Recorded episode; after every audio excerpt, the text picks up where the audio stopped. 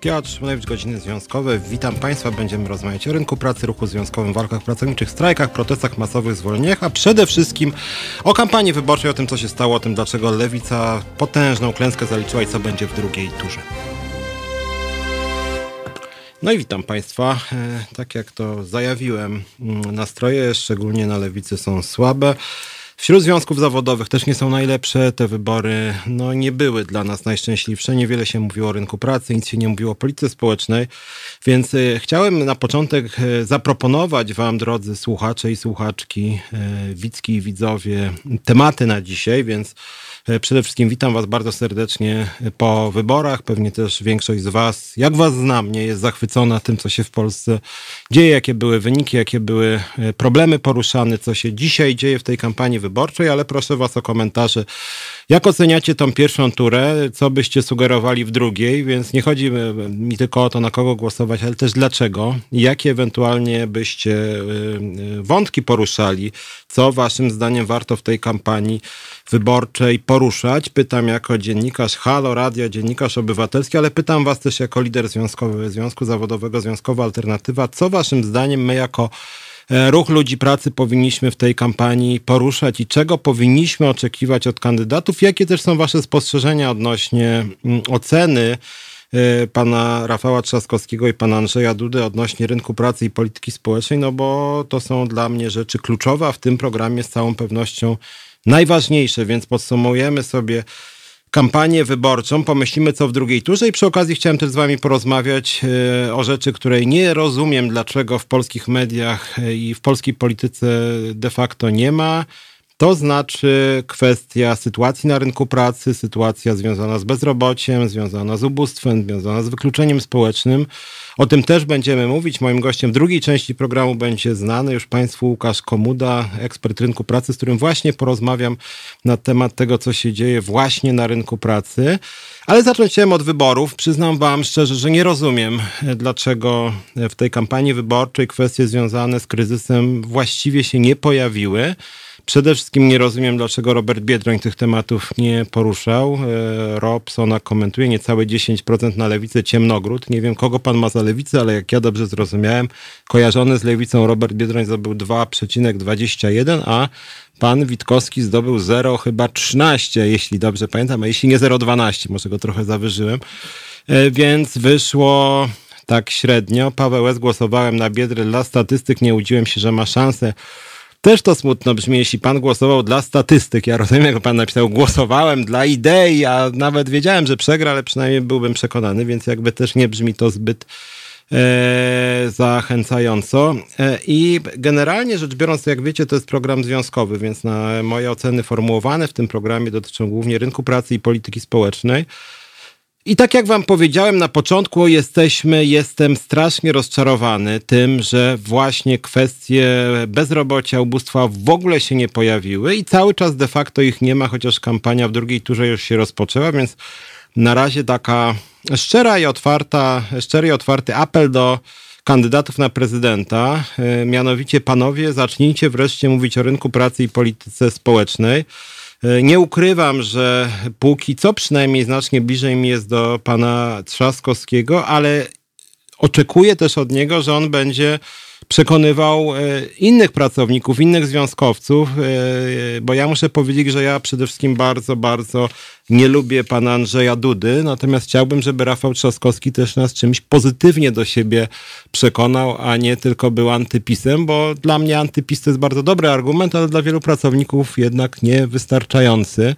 Więc myślę, jako taki pierwszy punkt na drugą turę, że jeżeli Rafał Trzaskowski chce przyciągnąć nowy elektorat, to ja bym proponował, żeby jednak żeby jednak e, no, czymś pracowników próbował przekonać, pracowników administracji, pracowników najemnych, pracowników gastronomii, handlu, opieki, poczty, bardzo wielu branż. E, tu głosy były podzielone, ale wydaje mi się, że wśród tych pracowników e, będziemy o tym mówić, raczej wygrał Andrzej Duda, więc jest kogo przekonywać. Anna 333 pisze, mówi, że część głosów Trzaskowskiego to głosy lewicy.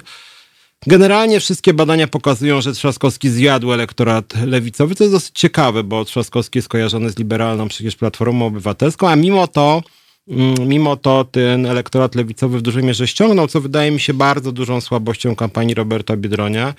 Więc dwa słowa może o Biedroniu. Biedronia jakoś tam znam nawet osobiście. Myślę, że sporo rzeczy dobrych zrobił, szczególnie jak był w kampanii przeciw homofobii. Rzeczywiście z homofobią walczył bronił praw człowieka, bronił też praw, y, jak chodzi o prawa człowieka, nie tylko LGBT, bronił też praw kobiet, e, bronił migrantów, uchodźców, w związku z tym ma pewne zasługi. Natomiast niestety ta jego kampania była nie chcę powiedzieć za mocno, ale nie była dobra. No, nie była porywająca, nie była przekonująca. Eee, poza tym Robert Biedroń, mam wrażenie, nie wiem, czy się ze mną zgodzicie, był jakiś zmęczony, klapnięty, bez charyzmy. Przyznam szczerze, że jak go słuchałem, tak się bałem, czy czegoś nie palnie ze zmęczenia, czy coś mu się nie pokręci i nie zaliczy jakiejś dużej wtopy. Mam też wrażenie, że e, duża część lewicy e, popełniła taki błąd i to widać w komentarzach po wyborczych, że liderom lewicy się wydawało, że wszyscy ludzie lewicy mają głosować na Biedronia, bo on jest kandydatem lewicy i że to wystarczy. W związku z tym jest oczywiste, że lewica poprze lewicę. Tak jakby mm, również nas, postępowych związkowców, Biedroń nie musiał się o nas starać, bo i tak mamy na niego zagłosować, bo tak, bo on jest z lewicy. No, szczerze powiedziawszy, wydaje mi się, że to nie powinno tak być i że to raczej Lewicowi kandydaci, lewicowe partie powinny zabiegać o pracowników, a nie uważać, że jest oczywiste, że ci pracownicy e, partię czy kandydata lewicowego poprą. I szczerze powiedziawszy, e, tego starania e, o poparcie pracowników w Biedronia nie widziałem. Nie widziałem żadnego postulatu dotyczącego rynku pracy czy polityki społecznej, więc perspektywy z perspektywy programu mojego, związku, związkowej alternatywy i też związkowego dziennikarza, przyznam szczerze, że Biedroń mnie nie uwiódł, nie przekonał mnie. Myśmy jako związek proponowali Biedroniowi kilka co najmniej postulatów. Zapraszaliśmy go też na demonstrację, o której mówiliśmy w tym programie i niestety Biedronia tam nie było. Mm, Charlie Bell Trzaskowski dzisiaj zaskoczył mnie jak zawsze. Proponuje kwotę wolną od podatku dla najmniej zarabiających 30 tysięcy. To policzmy 2600 razy 12, 31, 200 propozycja na miarę pizzu. Znaczy ja powiem tak, teraz widzę, że Trzaskowski i Duda się licytują, kto bardziej obniży podatki. E, obydwaj mówią, że ich nie podwyższą, że będą wetować, jak ten drugi podwyższy, e, znaczy partia PiS czy PO. Ja szczerze powiedziawszy mam wątpliwości. Wydaje mi się, że sytuacja budżetu jest bardzo trudna że potrzeby społeczne są bardzo y, rozbudowane, że tak powiem, bo rośnie ubóstwo, rośnie bezrobocie, bo służba zdrowia jest niedofinansowana, y, bo potrzebna jest rozwinięta y, polityka socjalna państwa. W związku z tym myślę, że to nie jest najlepszy czas, żeby jakoś obniżać podatki. Lepiej podatków nie obniżać, tylko zwiększać wydatki na usługi socjalne, w tym na wydatki dla ludzi ubogich, więc raczej ludziom ubogim pomagać e, z tych pieniędzy, które są ściągane z podatków, niż podatki jakoś skokowo obniżać, bo jeżeli mamy podnosić jakość służby zdrowia, szkolnictwa, opieki socjalnej, no to jakby trze, trzeba te usługi z czegoś sfinansować. Więc jak Trzaskowski i Duda się licytują, kto bardziej obniży podatki, to przepraszam bardzo. Moim zdaniem jest to po prostu populistyczne. TT mm, Biedroń ma koryto w Brukseli, więc miał w D kampanię.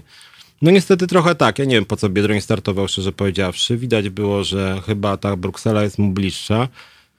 Więc nie wiem, jaki to był pomysł z tym jego startem na prezydenta. Faktycznie Powera, mówiąc kolokwialnie, nie miał, e, więc wróci do Brukseli, tam będzie jakoś działał. Natomiast Lewica ma chyba problem że no, spadło jej poparcie, jest w trudnej kondycji. Dla nas, jako postępowych związkowców, też jest problem, bo my byśmy chcieli mieć w lewicy partnera, tylko jakoś nie widzimy woli ze strony lewicy. Ona jest jakaś zamknięta, e, skupiona na sobie, więc wydaje mi się, że lewica powinna się jakoś ogarnąć, e, na szybko porozmawiać no i czekamy, czekamy na sygnały ze strony lewicy, że oni cokolwiek chcą zaangażować się. Mamy konflikty w locie, mamy na poczcie, mamy wśród pracowników socjalnych, mamy y, branżę opiekuńczą. Polskie opiekunki w Niemczech zarabiają na warunkach niewolniczych tak naprawdę. Mamy w gastronomii bardzo złe umowy, mamy w handlu mnóstwo umów śmieciowych, niskopłatne y, wynagrody pracy. W związku z tym no naprawdę jest co robić i czekamy na posłów i posłanki lewicy, żeby się wzięli do roboty, no bo będziemy z każdym rozmawiać. No jeżeli lewica nie będzie chciała, to my będziemy z innymi frakcjami rozmawiać. Próbujemy też rozmawiać z Robertem, z, Ra, z Rafałem, przepraszam, Trzaskowskim. Tu czytam, że Paweł S., chyba że Trzaskowski wyskoczy z programem oddzielenia Kościoła od państwa, to wtedy będę głosował z większym optymizmem. Szczerze powiedziawszy, nie wiem, czy Trzaskowski jakoś tak bardzo oddzieli Kościół od państwa, e, natomiast z całą pewnością bardziej oddzieli niż e, pan Andrzej Duda, więc tutaj niewątpliwie jest to argument, żeby głosować na Rafała Trzaskowskiego, niezależnie od tego, że Platforma no nie jest jakąś partią antyklerykalną, ale myślę, że na pewno wobec Kościoła bardziej krytyczną niż PiS. W tym kontekście przypomniało mi się, my właśnie w każdym programie tutaj promujemy mm, zrzutkę, E, żeby państwo wpłacali na taką akcję właśnie uświadamiającą, jakie państwo polskie ponosi wydatki na Kościół katolicki www.zrzutka.pl łamane na kampanię. E, I właśnie w ramach tej kampanii i, i zrzutek od państwa, o które państwa proszę, chcemy wyświetlać w największych miastach billboardy których będziemy informować o tym, jak duża jest skala wydatków polskiego państwa na kościół, kwoty idące w dziesiątki miliardów złotych. Tutaj na ekranie jest właśnie taki obrazek, który miałby być między innymi w Warszawie, Krakowie, Poznaniu czy Wrocławiu. Myślę, że warto byłoby, żeby polskie społeczeństwo poznało prawdę na temat e, Kościoła katolickiego. Wracając do naszej dyskusji, e, PK, Chris, PiS rozdał już tyle kasy, że Lewica nie ma szans się przebić. Ja myślę, że nie powinniśmy się licytować na e, rozdawanie kasy, tylko potrzebna jest chyba jakaś inna wizja wobec Prawa i Sprawiedliwości. Mam pretensje do Lewicy i do Platformy też, czy do PSL-u, E, że tej wizji nie prezentuje, że licytuje się trochę z PiSem, że PiS mówi 500 plus, a, teraz, a i wszyscy powtarzają zapisem, my też jesteśmy rytualnie za 500 plus. PiS mówi 13 emerytura, my też jesteśmy za 13 emeryturą. PiS mówi 48 emerytura, my też jesteśmy za 48 emeryturą. No na tej zasadzie to rzeczywiście mm, no, trudno przebić PiS. E, wydaje mi się, że opozycja powinna pójść w innym kierunku po prostu. Czyli no, rzucam w tym programie często o tym mówię, więc Rafale Trzaskowski, jak słuchasz Halo Radia, apeluję do ciebie, skup się na przykład na bezpłatnych posiłkach w szkołach, skup się na wysokiej jakości usługach publicznych, na przykład na opiece senioralnej, która w Polsce praktycznie nie istnieje na wyższej jakości szkolnictwa i wsparciu dla nauczycieli, na dofinansowaniu służby zdrowia, wyższych wynagrodzeniach dla e, pracowników służby zdrowia, tym na, w tym na przykład dla rezydentów. I w ten sposób spróbuj przebić Prawo i Sprawiedliwość po prostu innym innym programem, e, inną wizją kraju, a nie licytowaniem się z PiSem, że PiS dał 16 emeryturę, to może opozycja dla 17 emeryturę, bo jak chodzi o seniorów, to dla seniorów myślę, że wielu rzeczą na przykład ważniejszą nawet niż jakaś jednorazowa 13 emerytura byłyby na przykład większe refundacje leków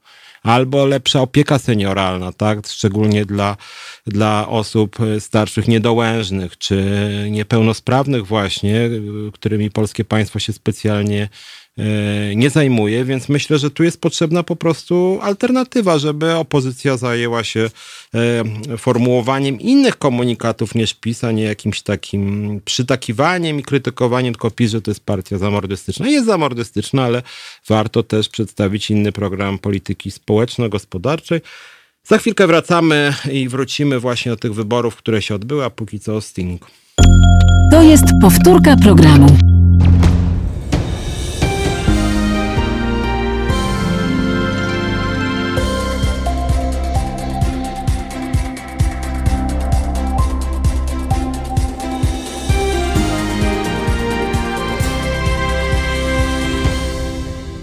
I wracamy. Piotr Szymlewicz, Halo Radio, godziny związkowe. Widzę, że się Państwo trochę rozpisali w przerwie. Rozmawiamy w tej pierwszej naszej części na temat wyborów prezydenckich, co się stało.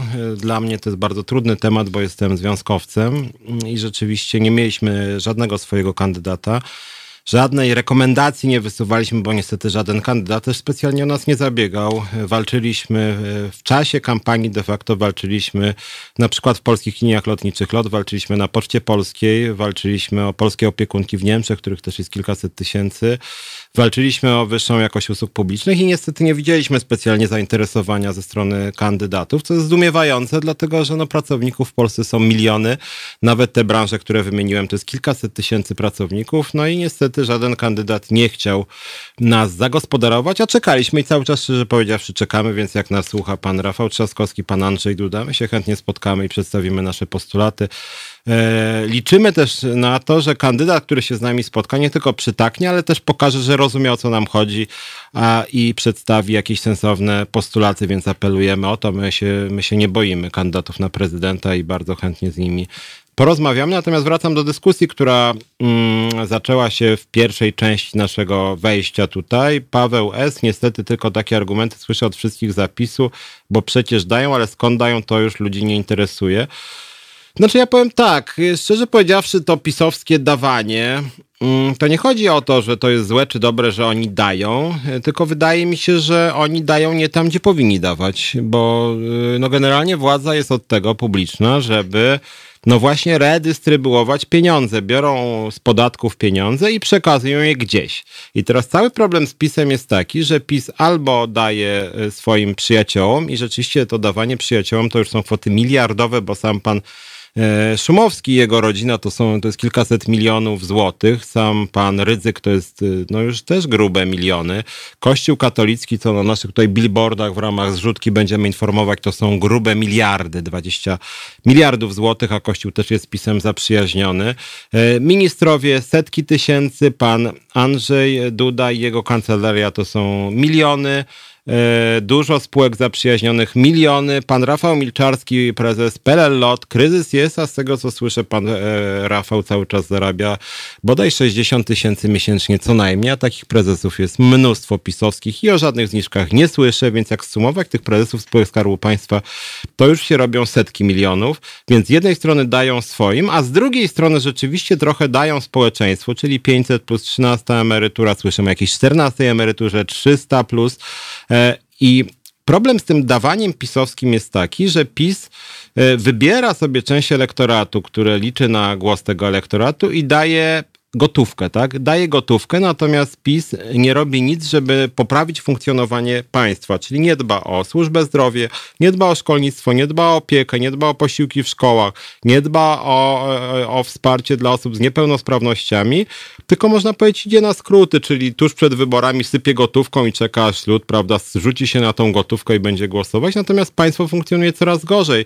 i pod tym względem wydaje mi się, że jest, mamy miejsce z taką stopniową prywatyzacją państwa, że z jednej strony ludzie dostają pieniądze od państwa, no, no nie wiem, 500 plus czy 300 plus właśnie, a z drugiej strony rosną wydatki na przykład na służbę zdrowia, tak, czy na coraz bardziej sprywatyzowane szkolnictwo, czy na e, opiekę nad osobami z niepełnosprawnościami. I też w Polsce to jest strasznie słabo rozwinięte i ludzie na to wydają bardzo dużo pieniędzy.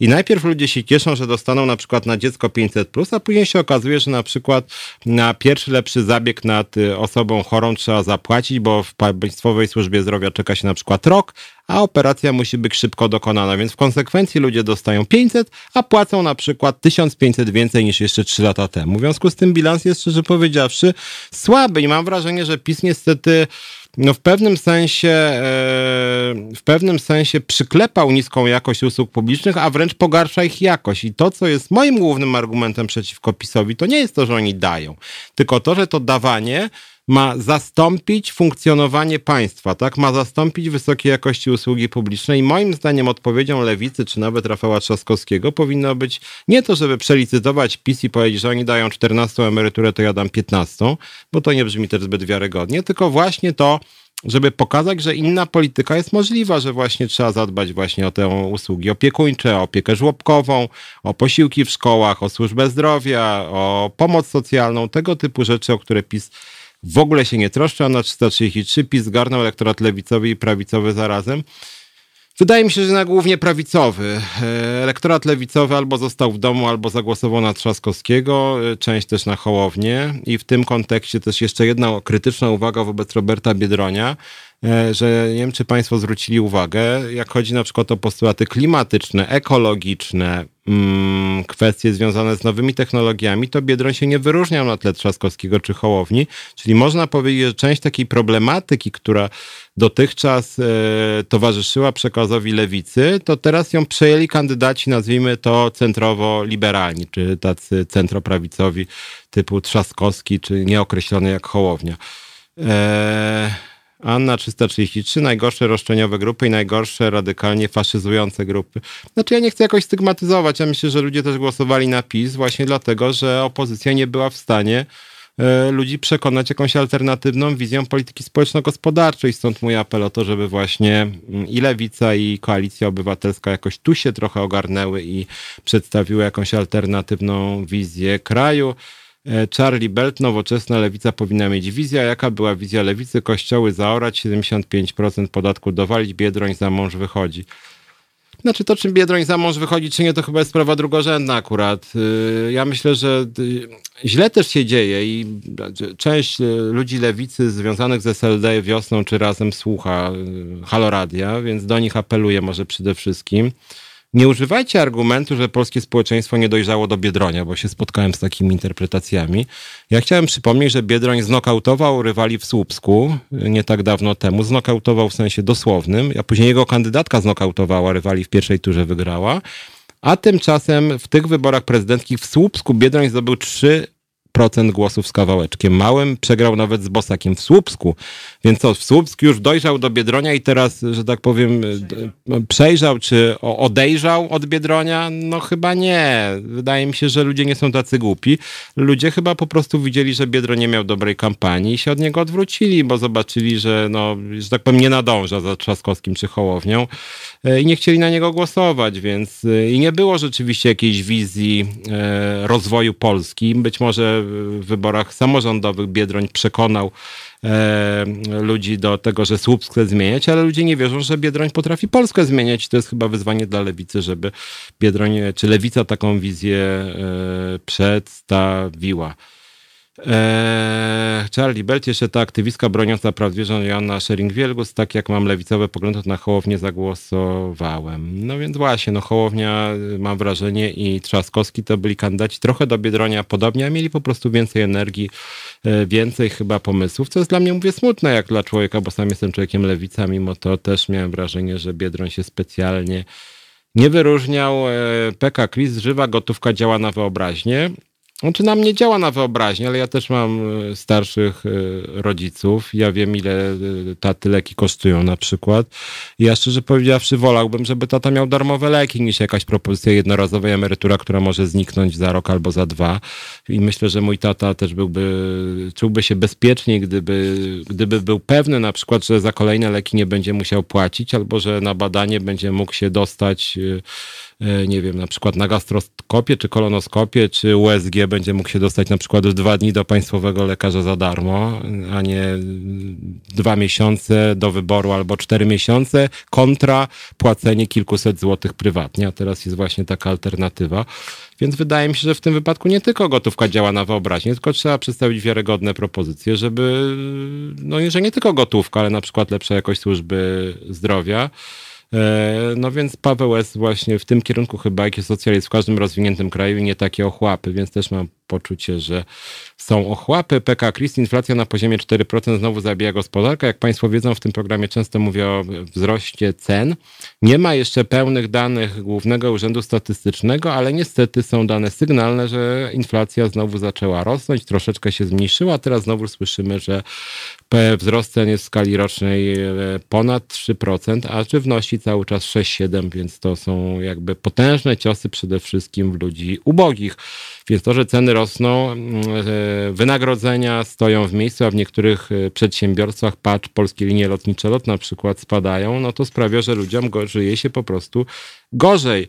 E, I z tej perspektywy rzeczywiście myślę, że opozycja powinna w większym stopniu niż dotychczas piętnować urzędującego prezydenta i w ogóle obóz rządzący, bo to też jakiś apel do Rafała Trzaskowskiego, ale też do Lewicy. Powinniście wreszcie, no mówiąc populistycznie, straszyć ludzi, e, a nawet nie populistycznie, wskazywać na negatywne zjawiska, bo naprawdę jest coraz gorzej.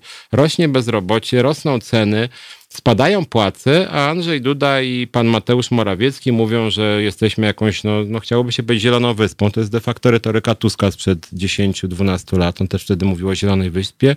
I teraz też słyszę od pana Dudy, że my sobie fantastycznie radzimy z kryzysem. No my jako związkowcy, szczerze powiedziawszy, mamy zupełnie inne wrażenia. E, I w tych branżach, w których działamy, nie żyje się lepiej, żyje się gorzej. Ja, ja, nie wiem, być może Mateuszowi Morawieckiemu żyje się lepiej. Od lat się żyje bardzo dobrze, bo on ma oszczędności jeszcze z czasów, jak w banku pracował, idące wiele milionów złotych, więc ten facet rzeczywiście może sobie pozwolić na mówienie, że żyje nam się świetnie. Natomiast jeżeli na przykład stewardessom proponuje się na dwa lata płacę minimalną 1921 zł, no to jak pan premier uważa, że to jest dobre życie, no to polecałbym pożyć tak rok za 1921 zł bez wszystkich y, rządowych przywilejów, które pan ma, panie premierze, i wtedy byśmy zobaczyli, czy rzeczywiście to jest takie wspaniałe życie za płacę minimalną. A takich ludzi niestety jest bardzo dużo, bo część osób właśnie jak stewardesy ma propozycję płacy minimalnej, a część osób po prostu pracę traci i e, tylko 14% z nich ma prawo do zasiłku. W związku z tym większość bezrobotnych nawet prawa do zasiłku nie ma, więc sytuacja naprawdę wygląda bardzo, bardzo nieciekawie. Ojej, tutaj widzę, że się Państwo rozdyskutowali na temat wartości Hołowni. Ja szczerze powiedziawszy nie wiem, co na, co na temat Hołowni myśleć. Trochę on jest jakimś takim showmanem, mm, trochę jest dziennikarzem, efekciarzem, E, a trochę ma wątków postępowych, szczególnie związanych z polityką klimatyczną, ekologią. Nie wiem, szczerze powiedziawszy, naprawdę e, nie do końca chyba mówię, że jakieś takie są w Polsce zrywy jednorazowe, jakichś takich gwiazdorów. Był Cookies, był Palikot, Trochę Biedroń tak wystartował, teraz jest Hołownia. Jak mam być szczery, to nie wróżę. Wydaje mi się, że za pół roku Hołownia będzie miał poparcie na poziomie 3%, ale może się mylę. No. Jeżeli będzie stawiał konsekwentnie na kwestie związane z klimatem czy ekologią, to może przejmie rolę jakichś takich oświeconych zielonych, to właściwie mógłby się jakoś dogadać z partią zielonych i być może coś wtedy byłoby z tego fajnego, ale nie chcę przesądzać. Na razie pan Szymon e, Hołownia mnie, szczerze powiedziawszy, nie przekonał. E, kim? Nie, nie o to chodzi. Raczej lud jest prosty, nie zapomniał Biedroniowi kłamstwa europejskiego. No rzeczywiście to, że Biedroń mówił, że nie będzie w Parlamencie Europejskim i zostawi miejsce kolejnej osobie z listy i później jednak został tam, no szczerze powiedziawszy, wiarygodności to specjalnie nie zbudowało. Krótka, krótka przerwa Will Smith i później wracamy do kwestii związanych z wyborami i może o drugiej turze porozmawiam. Słuchajcie, powtórki programu.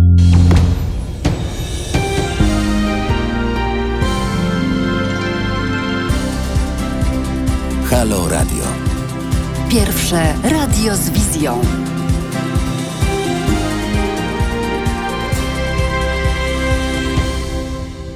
Łukasz Szymlewicz, Halo Radio, Godziny Związkowe. Witam, wracamy, rozmawiamy o wyborach. Przed chwilą rozmawialiśmy o sytuacji w polskich liniach lotniczych LOT.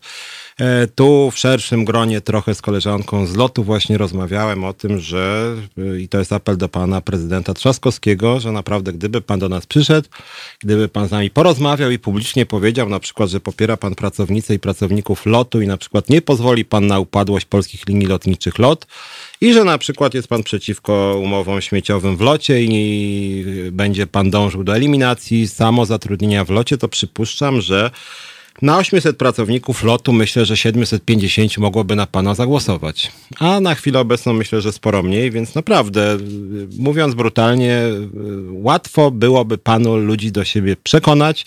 Dotyczy to też innych branż, dotyczy to agencji żeglugi powietrznej, dotyczy to portów lotniczych, dotyczy to Poczty Polskiej, dotyczy to spółek energetycznych, dotyczy to wspominanych przeze mnie pracownic opieki, których jest kilkaset tysięcy, dotyczy to nauczycieli, których jest bardzo, bardzo dużo, pracowników służby zdrowia, więc naprawdę wystarczyłoby się spotkać, pogadać i publicznie powiedzieć, jestem za sześcioma rzeczami. I wymienić te rzeczy, najlepiej jeszcze podpisać się, pokazać.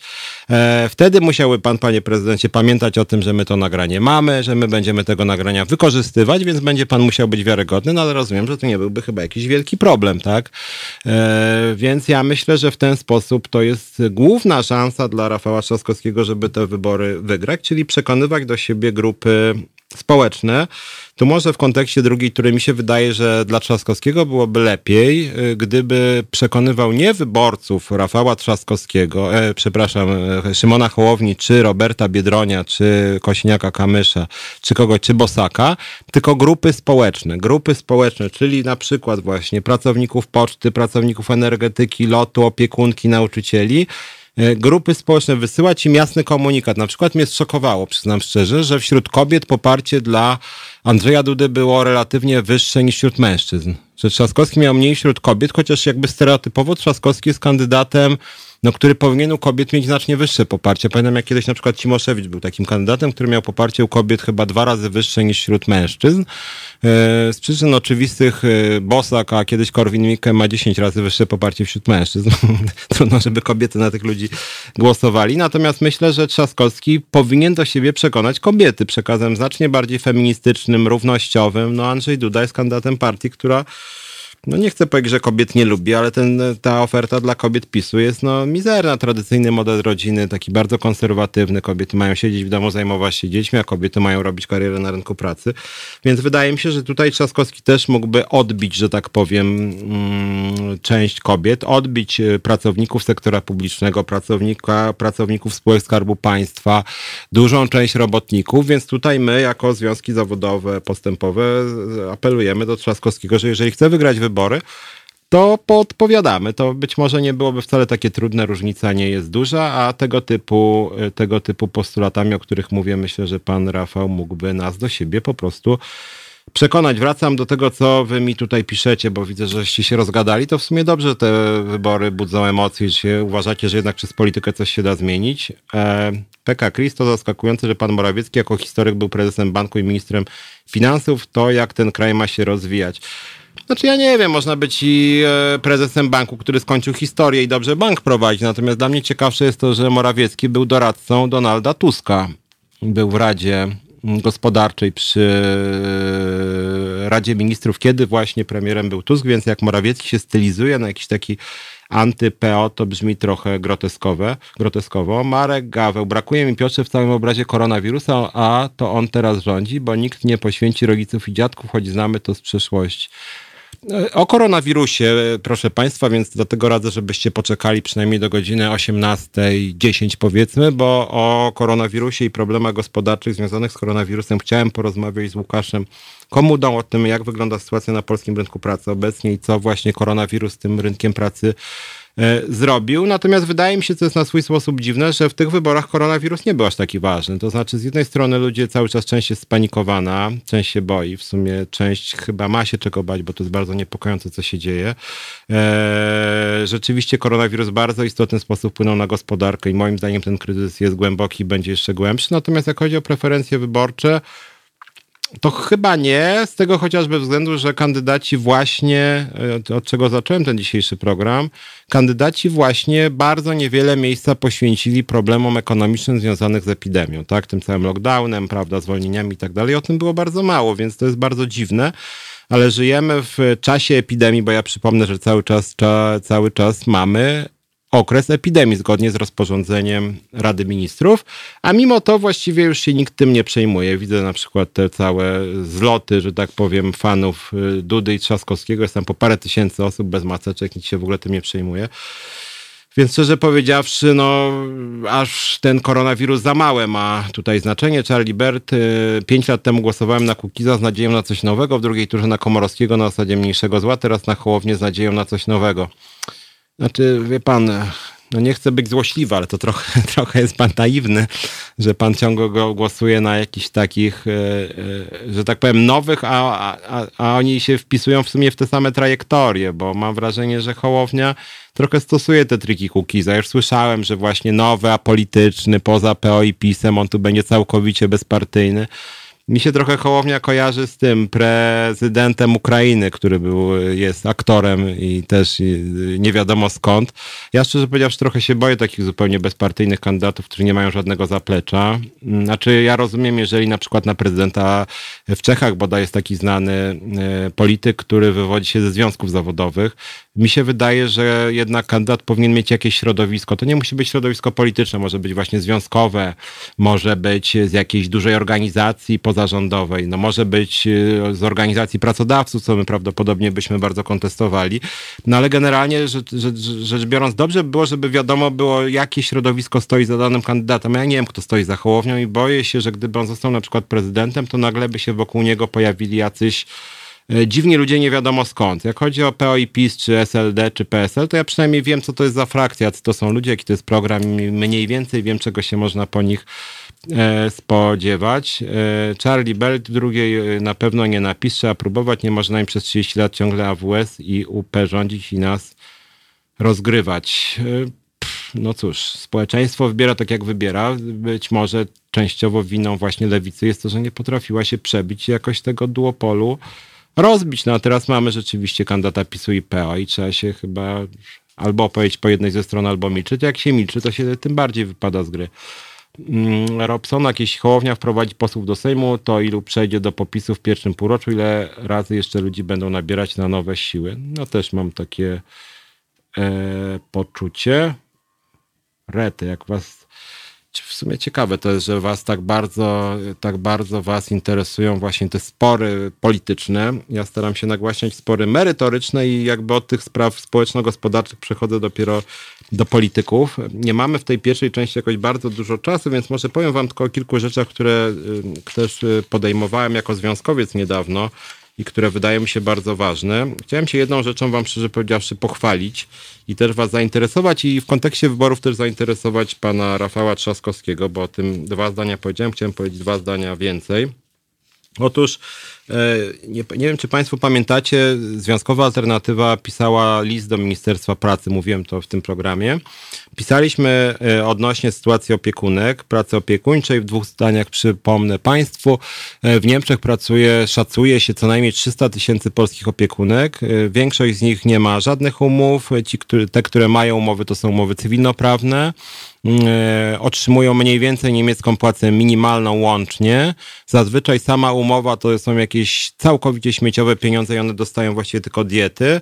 E, niemiecka rodzina daje na przykład 4,5 tysiąca euro miesięcznie, ale nie opiekunkom, tylko daje agencjom zatrudnienia, które opiekunki najmują. W związku z tym rodzina wydaje 4,5 tysiąca euro. Z tych 4,5 tysiąca euro część pochodzi w ogóle z niemieckiego ministerstwa, y, odpowiednika pracy, y, więc niemieckie państwo za to częściowo płaci. Z tych 4,5 tysiąca euro bardzo często około 2 tysięcy euro bierze Polska Agencja Zatrudnienia, 500 euro bierze niemiecka Agencja Zatrudnienia, po czym opiekunki dostają niemiecką płacę minimalną oscylującą wokół 1500 euro.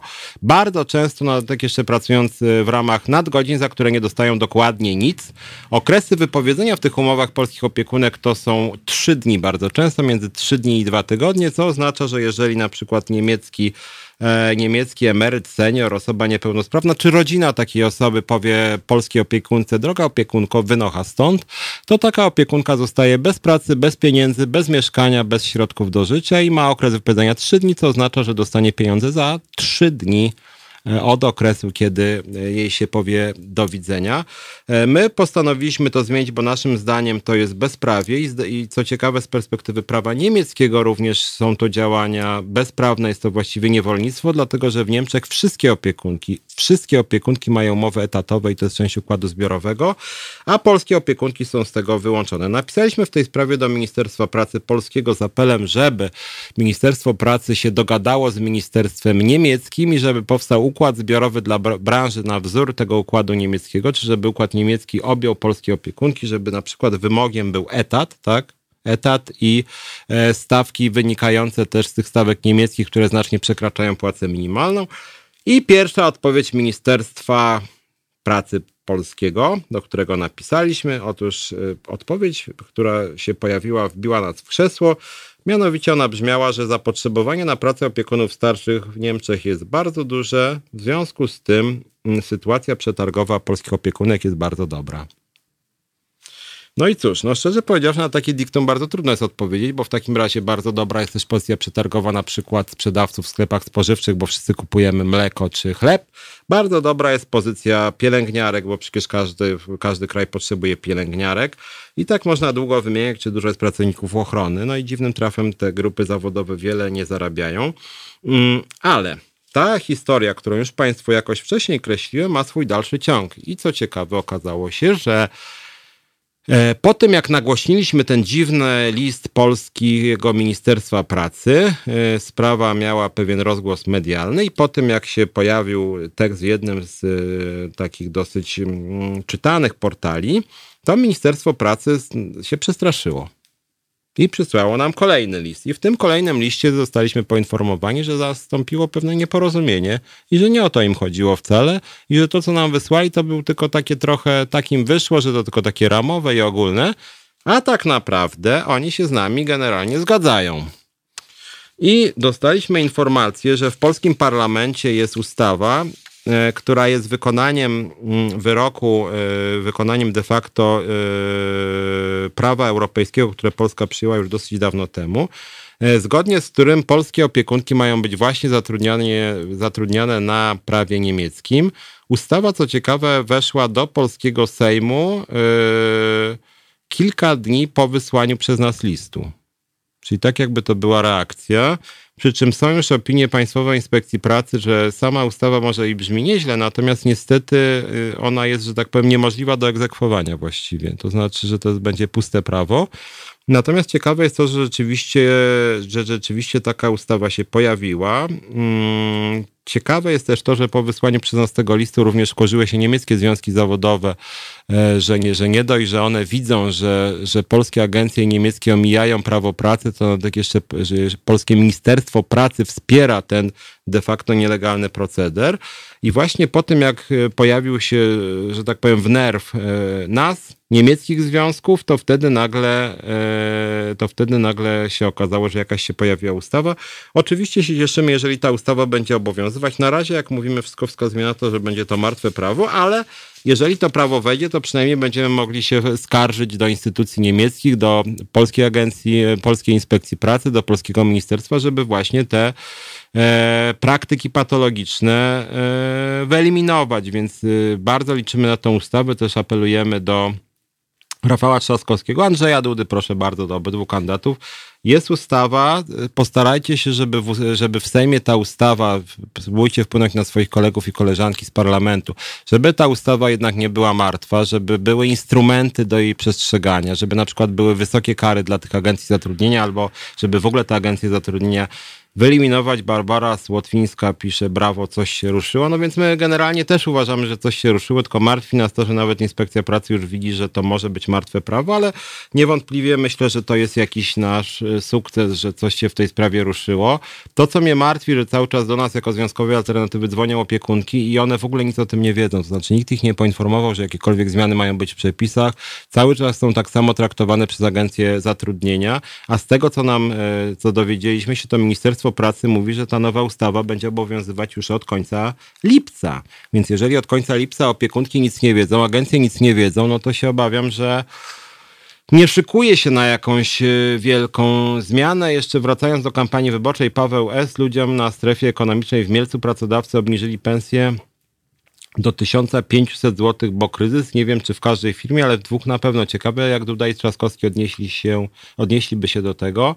Ja też chętnie nawet osobiście zapytam obydwu panów prezydentów, jakby się odnieśli do tego. Natomiast do pana apeluję, że może niech pan też pisze, jakie to firmy, czy to na Halo Radio, czy to na, na e, mailem do Związku Zawodowego, Związkowa Alternatywa. My chętnie się temu przyjrzymy, bo rzeczywiście obniżone pensje do 1500 zł to jest mniej niż wynosi ustawa płaca minimalna, więc tak jak już wiele razy w tym programie mówiłem, rząd wykorzystuje kryzys do tego, żeby no, prowadzić de facto jakiś stan natury na rynku pracy, no ale generalnie z patologiami jednak walczymy i walczyć e, będziemy, chociaż na przykład we wspominanym przeze mnie locie jedna propozycja pracodawcy to była na dwa lata płaca minimalna, Druga propozycja, która będzie teraz wdrażana, to są e, wypowiedzenia zmieniające i stewardesy mają mieć e, pół etatu po prostu, tak? Czyli generalnie rzecz biorąc dla niektórych to oznacza między innymi właśnie 1500 zł, więc takie propozycje są nawet w spółkach Skarbu Państwa, no co jest dosyć porażające, że pracodawcy obniżają warunki e, zatrudnienia, pogarszają, pogarszają warunki pracy. E, cóż jeszcze się działo w tym mm, e, tygodniu? Tak jak już mówiłem, e, rosną niestety ceny. Co do, co do bezrobocia, o którym staram się Was informować tutaj bardzo często, niestety nie ma bieżących informacji ze strony Głównego Urzędu Statystycznego. Według tego, co ja wiem i co wynika z badań między innymi wspominanej tutaj przeze mnie w programie nieraz Jany Terowicz, bezrobocie dawno już przekroczyło 10%, naszym zdaniem zbliża się do 15%. Niestety rząd w tym kierunku, żeby coś tutaj zmienić, wiele nie robi, więc obawiamy się, że niedługo skala bezrobocia w Polsce przekroczy, jeśli już nie przekroczyła 2 milionów, a zasiłek dostaje, tak jak wspominałem, 14%, więc sytuacja wygląda nieciekawie, więc pan prezydent i pan premier nie mają czym się chwalić. No i znowuż wracając do punktu wyjścia naszego programu, naprawdę opozycja ma za co rząd krytykować. Dziwię się, że na przykład teraz Trzaskowski nie robi takich billboardów, na których by pokazywał, że pogarsza się sytuacja, że rośnie ubóstwo, że rośnie bezrobocie. Tu jest gdy, pozytywny aspekt, to gdyby Trzaskowski na billboardach napisał, że właśnie wesprze pracowników zwalnianych, czy do tych zwolnień po prostu nie dopuści. Dobra, zróbmy krótką przerwę i po przerwie chciałem porozmawiać z gościem, z Łukaszem Komudą, z którym się połączymy na temat, y, no właśnie już samego kryzysu, więc jak chcecie, to piszcie dalej y, na temat y, wyborów, jak oceniacie jakość polskiej debaty w związku z wyborami, co myślicie o drugiej turze, że Paweł S. pisze, firmy zagraniczne dali ludziom aneksy do umowy na jedną, drugą etatu. No są takie firmy, chociaż ja mam w ogóle wrażenie, że kapitał zagraniczny niestety, niestety czy niestety, ale lepiej traktuje często pracowników niż kapitał polski, bo w tym polskim to się rzeczy dzieją straszne, nawet w spółkach Skarbu Państwa, jak najbardziej polskich spółkach Skarbu Państwa, przecież LOT na przykład jest spółką polską i bardzo źle traktuje pracowników. Natomiast właśnie w tej drugiej części programu chciałem porozmawiać już o sytuacji na rynku pracy, o tym, co koronawirus zrobił z gospodarką i rynkiem pracy, ewentualnie co możemy zrobić e, już niezależnie nawet od kandydatów na prezydenta, żeby sytuacja na rynku pracy się poprawiła? Więc robimy krótką przerwę, a teraz Sher zaśpiewa. To jest powtórka programu.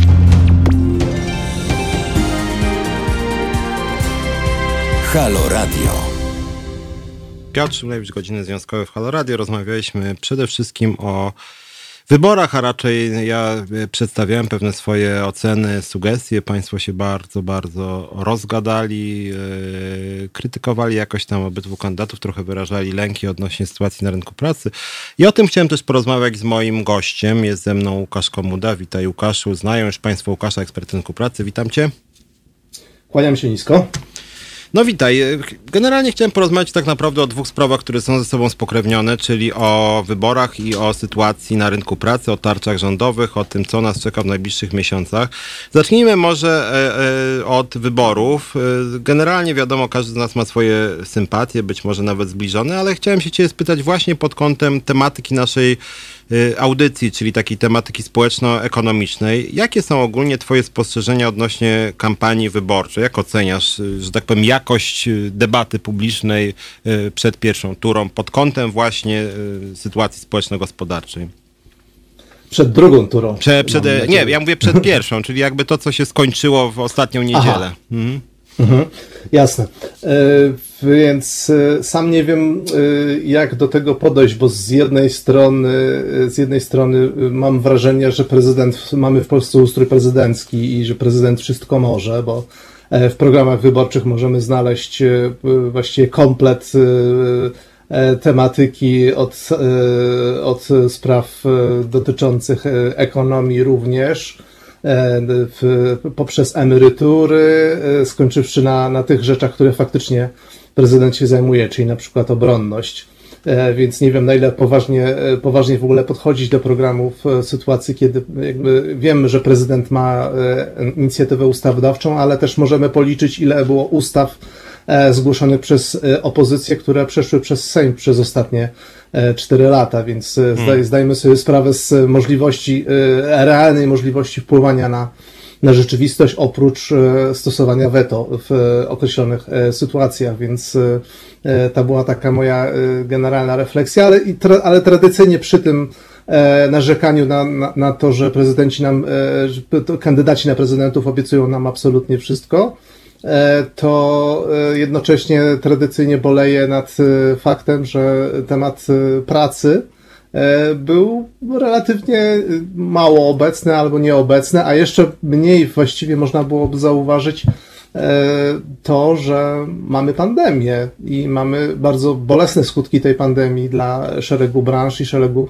E, całych e, setek tysięcy pracowników. Weźmy choćby teraz e, mamy w, dzisiaj ten, ten kroczący, a właściwie jeżdżący protest w kilku dużych miastach w Polsce przewoźników autokarowych, którzy, którzy, którzy, którzy, którzy skarżą się, że ich obroty spadły do 2% tego, co było przed pandemią, więc y, takich branż y, jest oczywiście znacznie, znacznie więcej, a ten temat właściwie nie istniał. Co więcej, jeżeli obserwowało się sztaby wyborcze, to miało się wrażenie, że właściwie w ogóle czegoś takiego jak, jak wirus y, SARS, SARS-CoV-2 w Polsce w ogóle nie ma i nie ma czym się przejmować. To mhm. taka moja ogólna, ogólna refleksja. To jestem trochę zaszokowany tym, tą dezynwolturą no właśnie, tak. Tych, mhm. Ja, ja, ja też szczerze powiedziawszy, ja to mówiłem właśnie w tej pierwszej części, że też jako lider związkowy myśmy apelowali to, co się dzieje w locie, to, co się działo na poczcie, nawet niby było tutaj o tym głośno, to nawet jeżeli e, posłowie i posłanki poszczególnych partii trochę jeszcze na ten temat mówili, to kandydaci na prezydenta prawie nic. To znaczy ani na billboardach, ani w audycjach wyborczych, ani w jakiejś tej jedynej debacie w TVP zupełnie nic na temat rzeczywiście sytuacji na rynku pracy. I dziwne, aż czy, czy to jest tak, że to Polaków nie, nie interesuje, że nie można tym ludzi porwać zdaniem kandydatów? Ja y, mam wrażenie, że to jest pewien standard u nas, niezależnie od, od wyborów y, właściwie, czy, czy parlamentarne, czy prezydenckie. Y, ten temat pracy jest no, taki powiedzmy drugiego rzutu. Nie, nie jest to rzecz fundamentalna i będąca jakby w jądrze programowym kandydatów. I, I to jest oczywiście zdumiewające, a jednocześnie, a jednocześnie trochę, trochę smutne, ale zastanawiam się, na ile to nie jest kwestia tego, że sztaby mają przecież swoje badania. I być może w tych badaniach wychodzi właśnie to, że Polacy najwyraźniej niespecjalnie są tym zainteresowani, albo te postulaty, które należałoby postawić, e, ich nie porywają, e, nie tak bardzo jak inne e, elementy programowe, które są wytłuszczane i które widzimy w takim streszczeniach, które serwują nam media oraz ewentualnie w, w, na tych plakatach i ulotkach czy, czy, czy, czy mm, wywiadach, w jakich e, kandydaci starają się tą swoją ofertę jak najlepiej zaprezentować. Mm, myślę, że tak może być, że, że mm. faktycznie e, jesteśmy relatywnie mało zainteresowani tym, co jest e, zdecydowanie najważniejszym takim fundamentem naszego, naszego bezpieczeństwa ekonomicznego, tak mówię o obywatelach, o wyborcach. Mm, e, albo też nie rozumiemy, nie rozumiemy tych e, elementów, które mogłyby się tam znaleźć. To jest jedno z tych dwóch, e, z tych dwóch hipotez, bym postawił roboczo. Mhm. Także, także w, jeżeli, jeżeli spojrzymy na przykład na, na, na, na te na to, co obecni e, już pozostali w wyścigu e, kandydaci oferują, to ja w programie e, Rafała Trzaskowskiego właściwie ja tam nie widzę w takich wytłuszczonych tych elementach, które wiadomo muszą się znaleźć jako wypunktowane, dlatego że, że nie da się zmieścić na ulotce, na plakacie albo w krótkiej wypowiedzi w 170 punktów. Trzeba wybrać 5-7 i to, i to jest i tak dużo.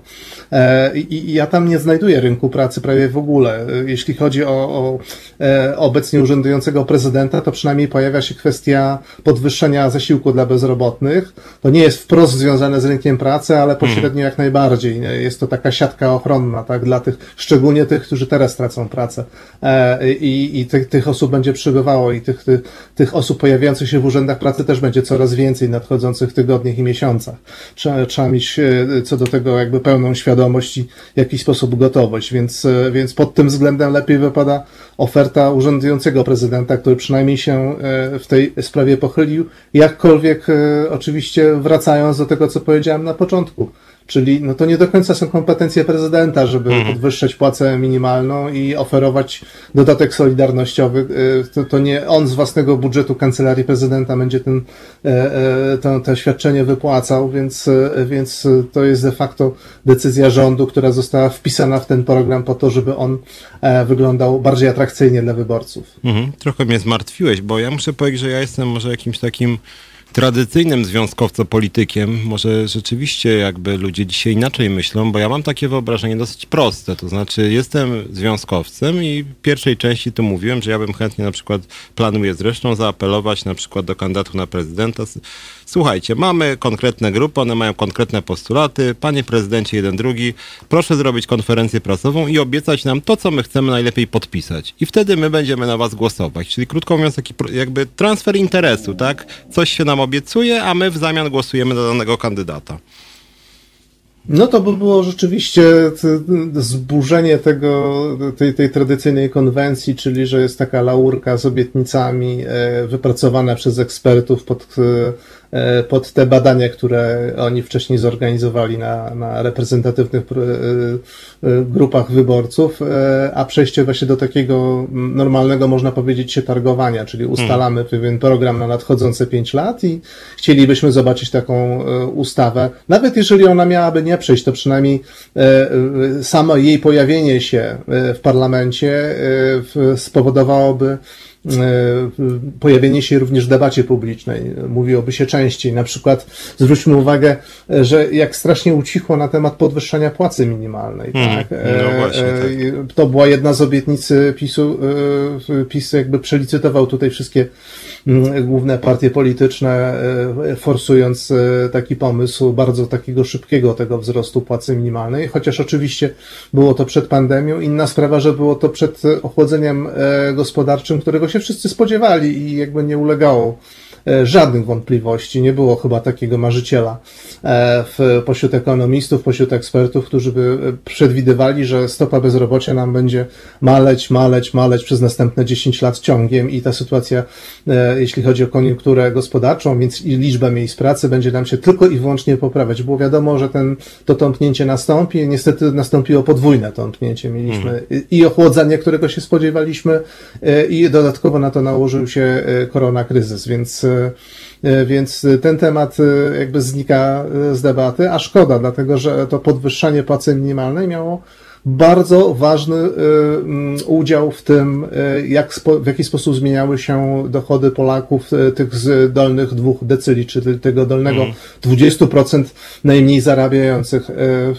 I jeszcze chyba nigdy nie odnotowaliśmy takiego, tak szybkiego wzrostu tych, którzy zarabiali najmniej w naszym kraju w historii ostatnich 30 lat i co i to jest atut, którego PiS w ogóle nie, nie wykorzystywał w tej kampanii.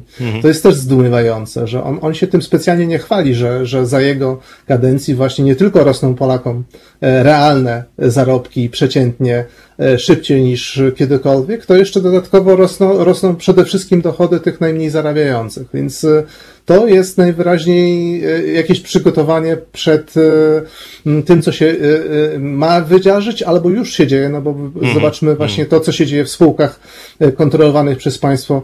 Wspomniałeś wcześniej to, co, co się dzieje na poczcie i co się dzieje w locie.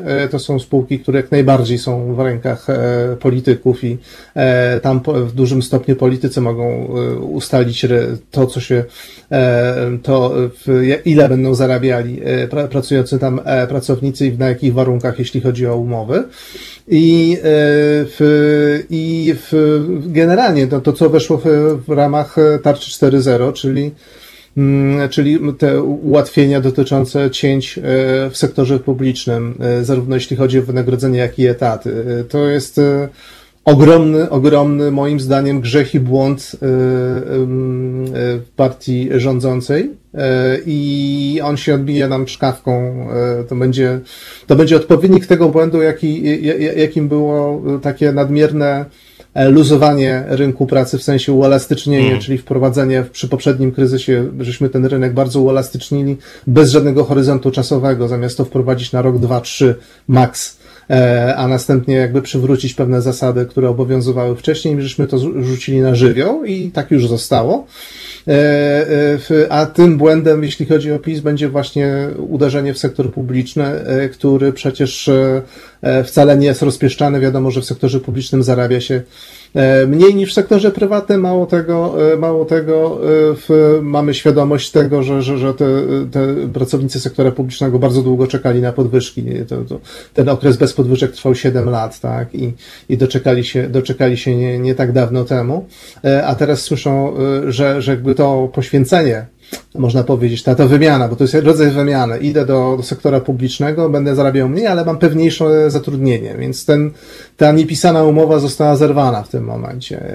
I, I to jest bardzo niedobrze, dlatego że mi się zawsze marzy to, żeby sektor publiczny wyznaczał pewne standardy, jeśli chodzi o, o, o prawo pracy, jeśli chodzi o o kwestię tego traktowania pracowników i bezpieczeństwo zatrudnienia, żeby to była taka wyspa, która się nie poddaje tej chwiejbie, jaka nam E, jaką, jaką nam fundują e, kryzysy, bo to nie jest przecież e, ostatni kryzys, będą i kolejne, przypuszczam, że za 10 lat znowu będziemy mówili o jakimś kryzysie wywołanym mm, na rynkach, rynkami finansowymi, czy jakimś innym zdarzeniem pewnie na drugim końcu świata.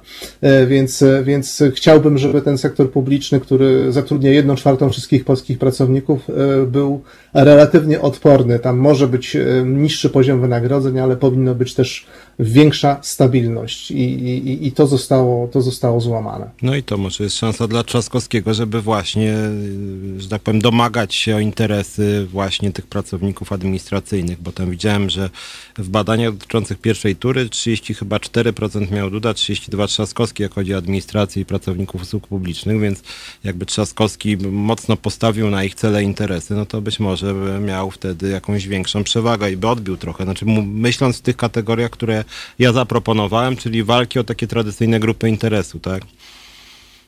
Zgadza się. Nawet się brakowało mi, brakowało mi tego e, ścisłego nakierowania się w, w, jeśli chodzi o tematykę rynku pracy i, e, i, i tego, jak, jak podwyższające się wynagrodzenie, większa pewność zatrudnienia zwalcza w Polsce ubóstwo, oprócz oczywiście transferów socjalnych.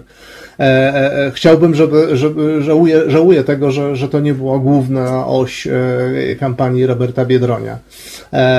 Dlatego, żebyśmy się wtedy przekonali, czy ten przy, przy całym jakby całej świadomości, że, że e, ten kandydat, czy jakikolwiek inny kandydat lewicy e, e, i tak miałby, mm, byłby raczej, mm, liczyłby raczej na takiego fuksa, czyli na, na przykład na, na bardzo nieudaną kampanię Platformy Obywatelskiej, która w, na początku zdawała się właśnie prowadzić do klęski i do tego, że otwiera się miejsce dla kandydata, który będzie z Andrzejem Duną rywalizował w drugiej turze. I to mogłoby zupełnie jakby ten, ten, ten e, porządek e, naszego e, popisu, który zdaje się dominować w polskiej na polskiej scenie politycznej trochę zburzyć. No, no, niestety tak stało się inaczej. Nie wiem, czy wynika to z badań, że po prostu faktycznie Polacy nie są specjalnie tym zainteresowani. Zdumiewa mnie to, ale, ale cóż zrobić. Czy też, czy też było to jakieś takie bezpieczniejsze zagranie E, e, w, które, które miało jakby e, być takim uśmiechem do różnych elektoratów, bardziej też ja wiem, brakuje mi, brakuje mi takiej mocnej, mocnego postawienia w sprawy, że na, na, rynku pracy mamy pracodawców i pracowników. I oni mają tylko część interesów wspólnych, ale wiele interesów mają rozbieżnych. I że w tej e, relacji słabszą stroną jest pracownik. I rolą polityków, rolą partii politycznej, która by e, miałaby taki program właśnie powiedzmy lewicowy, socjaldemokratyczny, jak, jak zwał, tak zwał, powinno być właśnie zwrócenie uwagi na to, że państwo jest potrzebne jako ten arbiter, jako ten, który e, tą, e, o to przestrzeganie tych zasad w tej relacji będzie dbał i o to, żeby powstrzymać ten spadek relacji wynagrodzeń do PKB, który żeśmy obserwowali do tej pory. Żeby pokazać, że jest to konflikt klasowy trochę, E, e, to się oczywiście kojarzy zaraz z marksizmem i tak dalej, więc y, może niekoniecznie tymi słowami, ale że państwo musi być po stronie pracownika e, bardziej niż po stronie pracodawcy. Nie widać tego, znaczy nie spodziewałem się tego po, po stronie kandydatów Platformy Obywatelskiej, no bo jakby ich mhm. liberalne korzenie są dość, dość oczywiste. Mi zawsze było bliżej do, do pracodawców. Być może to jest właśnie przyszłość tej partii, że to będzie taka partia klasy średniej, mniej mieszczańskiej i, i pracodawców. Taka partia prawdopodobnie też by spokojnie się w Polsce odnalazła. Są takie partie w różnych krajach europejskich. Natomiast, natomiast właśnie brakuje, brakuje, brakuje tego zagospodarowania tego elektoratu, który, któremu bliżej jednak do, do, do losu człowieka, który pracuje całe życie na, na, na etacie czy jakichś innych umowach i oczekuje jakiegoś spokojnego funkcjonowania w ramach tego, co jest w stanie zarobić, jakiegoś, jakiejś siatki bezpieczeństwa sytuacji, kiedy noga się powinie, człowiek się rozchoruje albo tą pracę straci. Więc, więc tutaj, tutaj lepiej do tych problemów podchodzi strona, strona rządząca obecnie. Mówię to z pewnym żalem, dlatego że, dlatego, że to, to znaczy, że, że pozostałe partie nie potrafią tego mhm. rozsądnie, rozsądnie rozegrać. Także cóż, stało się jak się stało. Zostaje nam druga tura, w której mamy tradycyjny wybór między dżumą a cholerą.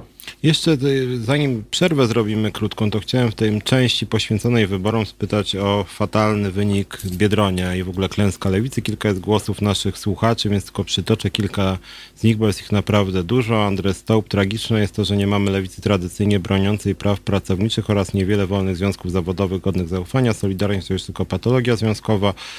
Charlie Bell, lewicy nie mamy, bo lewica zajmuje się samą sobą i własnymi potrzebami. Robson, SLD sukcesywnie rozmontowuje nowe ruchy lewicowe. Mm, później komentarz jeszcze trzeba prawnie wykluczyć śmieciówki, ale niewielu związkowców postuluje to radykalne rozwiązanie. Ilość śmieciówek zarządów PiS wzrosło, ale kto protestuje? Kolejny komentarz. Dalej niech Millera zapraszają do telewizji jako specjalistę. To przecież ten typ panią Ogórek wprowadził na lewicę i sam się nią ośmieszył. Zamiast typa pozamiatać na śmietnik historii to... Yy, to go zapraszają do programów, słuchają Złotych Rad, no bez jaj, minęło 5 lat i to samo, Ogórek 2.0 wystawiony, to Lewita, co ma jakiś plan na Polskę, czy tylko koryto plus yy, i wreszcie mój głos na Biedronia był tylko po to, by wzmocnić temat rozdziału Kościoła od państwa, ale około 2% głosów spycha temat do szuflady. Więc jak widać, y, no jakby nie było, w takim postępowo-lewicowym radiu jesteśmy, Halo Radio, pozwolę sobie na taką ocenę mimo wszystko, bo znam tutaj sporo osób, z którymi pod wieloma względami mam wspólny głos, a mimo to nasi słuchacze i słuchaczki są wobec Biedronia, nawet oni, krytyczni, więc coś jednak wybitnie nie zagrało. Tak, yy, znaczy, powiem inaczej. Yy można było przewidzieć ten wynik e, w momencie, kiedy e, kandydatura Roberta Biedronia została wystawiona. Niestety nie za bardzo e, jest ławka rezerwowych do bicia się o, o fotel prezydencki po stronie lewicy. niezbyt długa jest ta ławka. Wspomniana, wspomniana jest oczywiście osoba Adrena Zandberga, który jest dość charyzmatyczną osobą i jakby w swojej e, takiej prezencji e, w stale jakby wali w ten bęben pracowniczy. E, i, i, i zwraca uwagę cały czas na, na, na, na los tych, którym się e, dzieje najgorzej e, w tym kraju. Czy to, czy to, są, czy to chodzi o osoby na śmieciówkach, czy, czy chodzi o pracowników, którzy bardzo mało w Polsce zarabiają, czy o kwestie mieszkaniowe. Jakby stale się, stale się to w jego wypowiedziach pojawia. Y, więc, więc prawdopodobnie zrobiłby lepszy wynik, ale, ale nie sądzę, żeby zrobił zasadniczo lepszy mm. wynik. Znaczy po prostu cały czas, cały czas y, y, grupa mm, głosujących na, na, na lewicę to jest taki trochę dziwny amalgamat osób, które niegdyś głosowały na SLD, trochę młodych takich i starszych ideowców, E, i, i, i w de facto, de facto w, lepiej do tego e, szerokiego elektoratu pracowniczego cały czas e, trafiają albo okrągłe zdania liberałów, albo, albo taki program socjalny, który nam zaproponował PiS. Hmm. I, I w tym momencie, w tym momencie myślę, że ten wynik w Roberta Biedronia jest, jest lepszy od, od Magdaleny Ogórek w poprzednich wyborach, ale nie jest dużo lepszy. Nie sądzę, żeby, znaczy on byłby dużo, dużo lepszy, gdyby, gdyby, gdyby w tej pierwszej turze jednak wystąpiła pani Kidewa Błońska, dlatego, że, że ona się kompletnie nie, mm, znaczy to jest kwestia też i osoby, ale i tego, jak jest odbierana, ale też tego, jak jej sztab rozegrał ten czas pandemii, jeśli chodzi o jeśli chodzi o, o, o strategię e, wyborczą. Było straszne zamieszanie przecież przy tych wyborach, e, pamiętajmy, na początku i, e, i wypowiedzi, że w ogóle będziemy te wybory bojkotować, spowodowały mhm. oczywisty efekt po stronie wyborców. Więc gdyby jednak, gdyby do tej zmiany kandydata nie, nie, nie doszło, to mówię, no to tu, tu, tutaj, tutaj byłoby jeszcze o co, o co powalczyć i e, e, oczywiście Szymon Hołownia byłby prawdopodobnie moim typem, jeśli chodzi o, o, o tą drugą turę on zrobił niezły wynik jak na mhm. kandydata niepopieranego przez żadną dużą partię. E, I też e, w jego programie można znaleźć elementy dotyczące, dotyczące kwestii e, pracowniczych. Mm, natomiast, natomiast też jestem przekonany, że wtedy, wtedy Robert Biedroń spokojnie mógłby przekroczyć te 10% i to byłby naprawdę dobry, dobry mhm. wynik. To nie byłoby oczywiście sukces dostania się do drugiej tury, ale to byłby, to byłby przyzwoity wynik, wynik lepszy niż, niż ugrupowania, tak, w ostatnich wyborach parlamentarnych, więc, e, więc to jest, e, no jest taka rzeczywistość, jaka, jaka jest. Nie można, nie można hmm. się na nią obrażać. E, wyborcy mają pewne swoje preferencje, są wrażliwsi na pewne elementy programowe i na pewne postulaty, a na inni są głusi. Wydaje mi się, że to jest po prostu cały, cały czas kwestia takiej edukacji i takiej akcji informacyjnej. Trzeba cały czas jakby tymi tematami powracać i cały czas przypominać, że, że to nie jest tak, że, że wszyscy na tych ostatnich 30 latach e, skorzystali w równym stopniu, że nie, niektórym się praktycznie niewiele poprawił los e, względem tego, co było na początku lat 90. E, jako społeczeństwo się bardzo wzbogaciliśmy i zarabiamy w tym momencie 58% tego, co zarabiają Niemcy po uwzględnieniu oczywiście siły mhm. nabywczej portfela. Co ciekawe, w zarządów PiSu ten wskaźnik nam o 7 punktów procentowych wzrósł, więc to jest, to jest mhm. też bardzo dynamiczna rzecz, o której nikt nie wspomniał w ogóle. Wliczając to e, stronę, stronę rządzącą. Więc, e, więc e, jakby jest, zaliczamy się już do krajów powiedzmy rozwiniętych, tak, tak się już nas klasyfikuje w różnych, w, różne instytucje międzynarodowe już nas klasyfikują jako, jako ci biedniejsi, ci co doszulcowali właśnie do krajów rozwiniętych i bogatszych.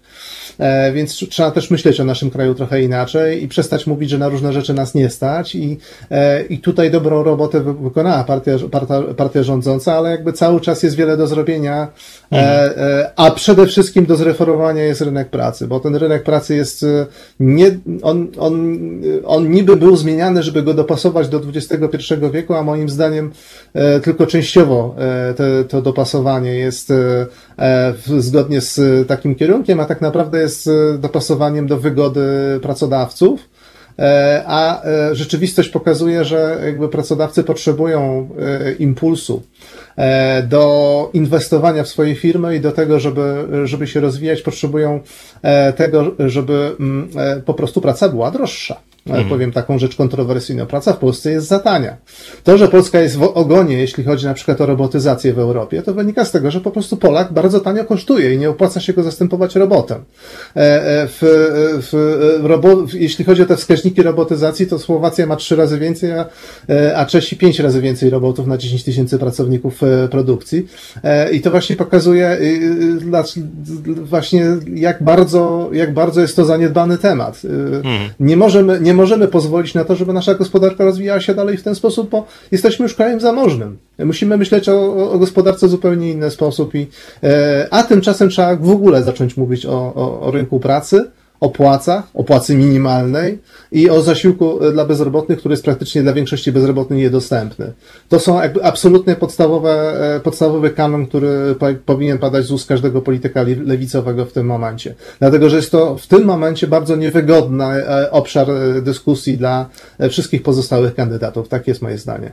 Zróbmy może krótką przerwę, tylko podsumuję to w ten sposób, że ja Generalnie się z Tobą zgadzam, ale jako y, związkowiec, który absolutnie nigdy nie będzie głosował na Prawo i Sprawiedliwość i ich kandydatów, chociażby na wiedzę tego, co się dzieje na rynku pracy, uważam, że Robert Biedroń y, po prostu miał złą kampanię i mógłby mieć niezależnie od Trzaskowskiego, Hołowni, kogo tam jeszcze lepszy wynik. Naprawdę wystarczyło przyjść na kilka imprez pracowniczych, pokazać się, wykazać zrozumienie, y, pokazać, że się interesuje sprawami ludzi pracy i myślę, że wtedy mógłby mieć może nie od razu 15%, ale myślę, że niezależnie od obecności Trzaskowskiego czy Hołowni e, te 10% przy naprawdę dobrej propracowniczej kampanii mógłby mieć. Za chwilę jeszcze być może do tego wrócimy, ale chciałem też o kryzysie porozmawiać. Zróbmy krótką przerwę, zaśpiewa Barry White. Słuchajcie, powtórki programu.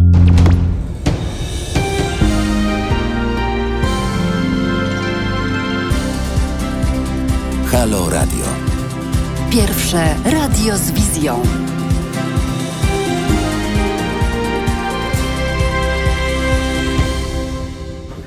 Piotr Szymlewicz, Halo Radio Godziny Związkowe. Witam Państwa ponownie. Jest ze mną Łukasz Komuda, z którym rozmawiam o wyborach i zaraz porozmawiamy o kryzysie. Witaj ponownie Łukaszu. Kłaniam się ponownie.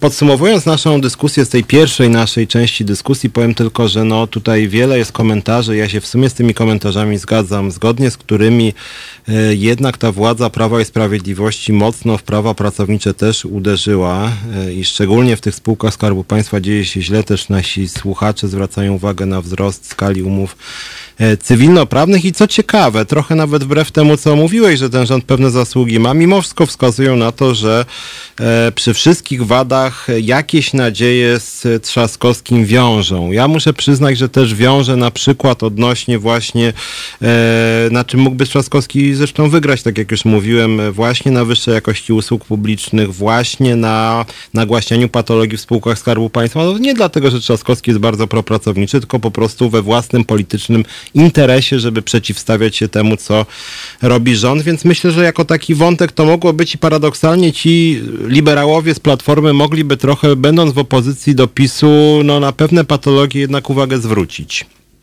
Naprawiając Tak, swój tak, tak. wizerunek.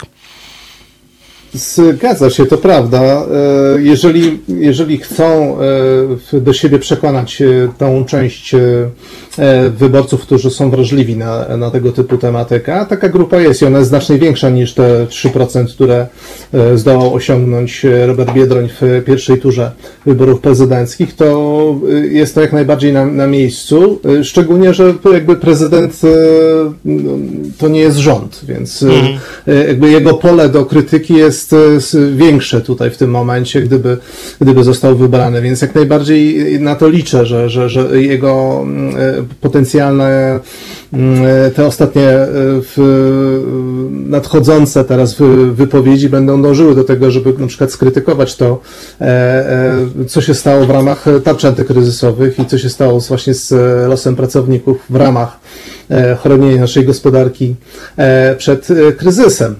Więc, e, więc e, to, to, samo, to samo tyczy się pracowników e, sektora, e, sektora usług publicznych, w szczególności e, służby zdrowia. Jestem zdumiony w ogóle, że służba zdrowia jest tak nisko, jeśli chodzi o priorytety wyboru e, tematyki w tej kampanii. E, jakby kryzys jakby bardzo wyraźnie nam pokazał, jak bardzo jest to e, e, sfera niedofinansowana, jak wiele nam e, brakuje do tego, żeby e, e, oprócz tego, że mamy już przyzwoite dochody jako, jako przynajmniej średnie obywatele, wiadomo, że nie wszyscy się nimi cieszą, ale, ale przynajmniej jako średnio, no to to jest bardzo, bardzo potrzebne do tego, żeby ten kraj mógł się nazywać cywilizowanym, tak. Kolejki do lekarzy e, są jeszcze dłuższe niż były przed pandemią, bo pandemia ten cały porządek zburzyła i jakby tutaj, tutaj jest wymagany bardzo jakby gwałtowny e, zwrot i, i, i zwiększenie finansowania i nie trzeba już e, mydlić oczu tym, że najpierw, najpierw to zreorganizujemy i wtedy się pieniądze znajdą. No niestety się nie znajdą. Jesteśmy w ogonie europejskim, jeśli chodzi o, o wydatki na opiekę medyczną, więc, e, więc to jest, to jest oprócz kwestii pracowniczych i oprócz tego, że można byłoby szukać sojuszników po stronie związków zawodowych, może z wyjątkiem Solidarności, która się chyba cały czas deklaruje e, po stronie e, w- rządowej, e, można byłoby znaleźć, znaleźć sojuszników, którzy by chętnie takiego kandydata, kandydata poparli. Na to, na to szczerze mówiąc liczę. Jeszcze tylko dodam, ja może przesadnie chwaliłem, chwaliłem to, co się działo w ostatnich latach, ale chciałem bardzo wyraźnie powiedzieć jedną rzecz że to, że pewne rzeczy się w tym kraju zmieniały, to nie jest zasługa wyłącznie rządu, bo nie przeceniajmy też roli polityków i, i że to polityka oraz poszczególne ustawy definiują nam kształt E, ostateczny kształt e, życia ekonomicznego. Częściowo tak jest, ale częściowo to jest kwestia ogólnej koniunktury. Jeżeli była dobra koniunktura gospodarcza, jedna z najlepszych koniunktur, bo najdłuższych i e, najbardziej trwałych koniunktur gospodarczych na świecie i w Europie, a Polska jest w dużym stopniu hmm. też zależna od rynków zagranicznych, to po prostu to się odbiło na naszej rzeczywistości na rynku pracy, a do tego doszła jeszcze jedna rzecz, która, którą się rzadko wspomina. No, od 2010 roku E, ubyło w Polsce ponad 2 miliony ludzi w wieku produkcyjnym. E, nie ma już tej presji demograficznej, która była wcześniej e, i która nas dodatkowo przytłaczała, kiedy wchodziliśmy w poprzedni kryzys. E, wtedy cały czas na rynek pracy wchodziło więcej młodych ludzi niż z niego schodziło przechodząc na emeryturę. Teraz jest dokładnie odwrotnie. Mhm. E, I, I, w każdym roku tracimy około 200 tysięcy 200 e, tysięcy ludzi, którzy zwyczajnie, to jest ta różnica pomiędzy tymi, którzy na rynek pracy wchodzą, bo kończą studia albo kończą szkoły, a schodzą z niego, bo przechodzą na emerytury. Więc jakby jesteśmy w innej trochę rzeczywistości w tym momencie, trzeba też o tym pamiętać, e, biorąc pod uwagę, jak ten rynek będzie się zachowywał e, pod wpływem tego kryzysu e, oraz no, tej niższej koniunktury, jaka będzie w nadchodzących latach. To mam nadzieję nie będzie, nie będzie tak dotkliwe i tak długotrwałe wychodzenie z dołka, jak było poprzednim, poprzednim razem, jakkolwiek to tąpnięcie będziemy jeszcze odrabiać. A jak oceniasz te tarcze rządu? Myśmy chyba rozmawiali w tym programie ze dwa miesiące temu i są jakby dwie skrajne opinie w pewnym sensie i przyznam, że jedną z nich mam ja, to znaczy, ale ja to mówię jako związkowiec, tak? Jako związkowiec, który jeszcze ma związki w locie czy na poczcie, jest, szczególnie jest trudna sytuacja i z naszej perspektywy te tarcze de facto wprowadzają pewnego rodzaju stan natury, bo już nikt nie patrzy na konstytucyjność ustaw, nikt nie patrzy na to, czy na przykład obniżanie odpraw jest zgodne z prawem, czy niezgodne, czy jakieś wymuszanie urlopów jest zgodne z prawem, czy niezgodne. Na kodeks pracy to już mało się kto w ogóle e, ogląda i z tej perspektywy dla nas jako związkowców to jest w ogóle jakiś destrukcja de facto prawa pracy, a po drugiej stronie mamy premiera Morawieckiego, który mówi, że jego tarcze uratowały y, kilka milionów miejsc pracy. Już kilka razy pan premier mówił, że rzeczywiście bez tych tarcz to w ogóle byłby jakiś Armagedon. Jaka jest twoim zdaniem y, prawda, patrząc na całą gospodarkę? Czy y, widzisz, jakby przeważają te niebezpieczeństwa, o których my jako związkowcy mówimy, czy raczej, czy raczej uważasz jednak, że te tarcze rządowe no, w obecnej sytuacji mimo wszystko przy wszystkich wadach jednak sporo miejsc pracy ratują? Zacznę od tego, że e, przytoczę badanie Diagnoza Plus e, zrobione przez, e, przez Instytut Badań Strukturalnych i GRAPE, taką grupę badawczą naukowców Uniwersytetu Warszawskiego, między innymi pani profesor Tyrowicz, pozdrawiam z, z tego miejsca. Też była u nas nawet, badanie... też pozdrawiam. To, badanie, to badanie pokazało, że to bezrobocie w, w, w, w, początku, w końcu kwietnia tego roku, czyli powiedzmy miesiąc po tym, jak uderzyło nas e, to tsunami pandemiczne, to bezrobocie wzrosło w, o blisko milion osób, przy czym jest to trochę takie bezrobocie ukryte, to znaczy to są osoby, które nie spełniają jednego, w większości nie spełniają jednego warunku, czy nie spełniały w momencie badania, oczywiście mówimy o, o końcu kwietnia. E, to znaczy nie szukały pracy, bo wiedziały, że tej pracy nie ma co szukać w tym momencie, e, w momencie zamrożenia gospodarki. Teraz jest oczywiście sytuacja inna i czekam na, na kolejną edycję tego badania e, albo innego badania, mhm. które zajmie się tym, tym zjawiskiem. Więc moim zdaniem to jest dopiero początek, znaczy ten milion, ten milion bezrobotnych, on tak łatwo sobie na ten rynek pracy z, powrotem nie wróci, niestety, a dojdą do tego kolejne setki tysięcy osób, które, które będą traciły, traciły pracę, więc e, mm, e, takie są, takie są realia w tych, tych oficjalnych wskaźnikach e, bezrobocia, zarówno jeśli chodzi o bezrobocie rejestrowane, czyli to, co widzimy na bazie tego, tych zgłoszeń do, urzędu, do urzędów pracy, jak i badania aktywności ekonomicznej ludności. Te badania nie będą nam pokazywały cały czas tego przyrostu bezrobotnych, dlatego że są właśnie te jakby oczywiste, oczywiste ograniczenia, które wynikają z tych dwóch źródeł informacji, które do tej pory całkiem nieźle nam służyły i będą nam służyć w przyszłości, jak sytuacja się trochę, można powiedzieć, wyklaruje i ustabilizuje po tym tąpnięciu, czyli powiedzmy w przyszłym roku.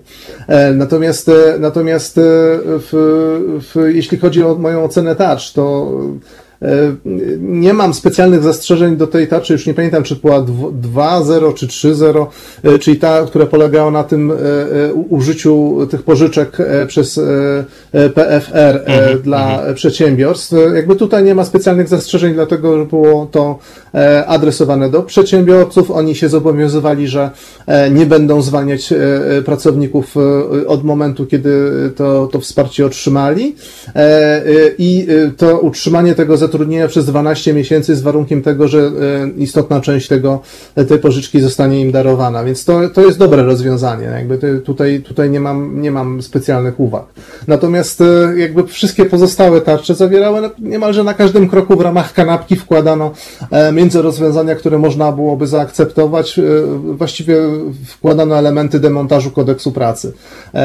Jeżeli do tych rozwiązań dopiszemy jeszcze fakt, że w czasie pandemii inspekcja pracy właściwie przestała działać, ona tylko reagowała na, hmm. na zgłoszenia związane z e, bezpieczeństwem e, i higieną pracy, czyli wypadkami przy pracy tego typu poważne tylko zgłoszenia, no to mamy jakby taką, taką, taki obraz, e, gdzie wszystkie reguły zostają zawieszone. E, i hulej dusza piekła nie ma. No i w, takiej e, sytuacji oczywiście, jeżeli pracownik jest niezwykle potrzebny firmie, wykonuje e, w jakiś fach, gdzie rekrutuje się takiego specjalistę długo i, i on dość drogo zresztą kosztuje, no to te osoby w żaden sposób tego nie zauważyły, co się dzieje na rynku pracy. Natomiast w przypadku większości pracowników, których, którzy są w jakiś sposób, można powiedzieć, wymienni, no to pracodawcy z, najpierw zachęcani przez państwo zaczęli ciągnąć ciąć wynagrodzenia, no bo przechodzili na postojowe albo ograniczali wymiar e, czasu pracy, więc też chcieli wynagrodzenia. E, e, a, a potem w ogóle właśnie zyskali jeszcze dodatkowe instrumenty typu właśnie ograniczenia w, odpraw i, hmm. czy wręcz nawet przez moment się przysz pojawił pomysł, że można zwalniać za pomocą maila.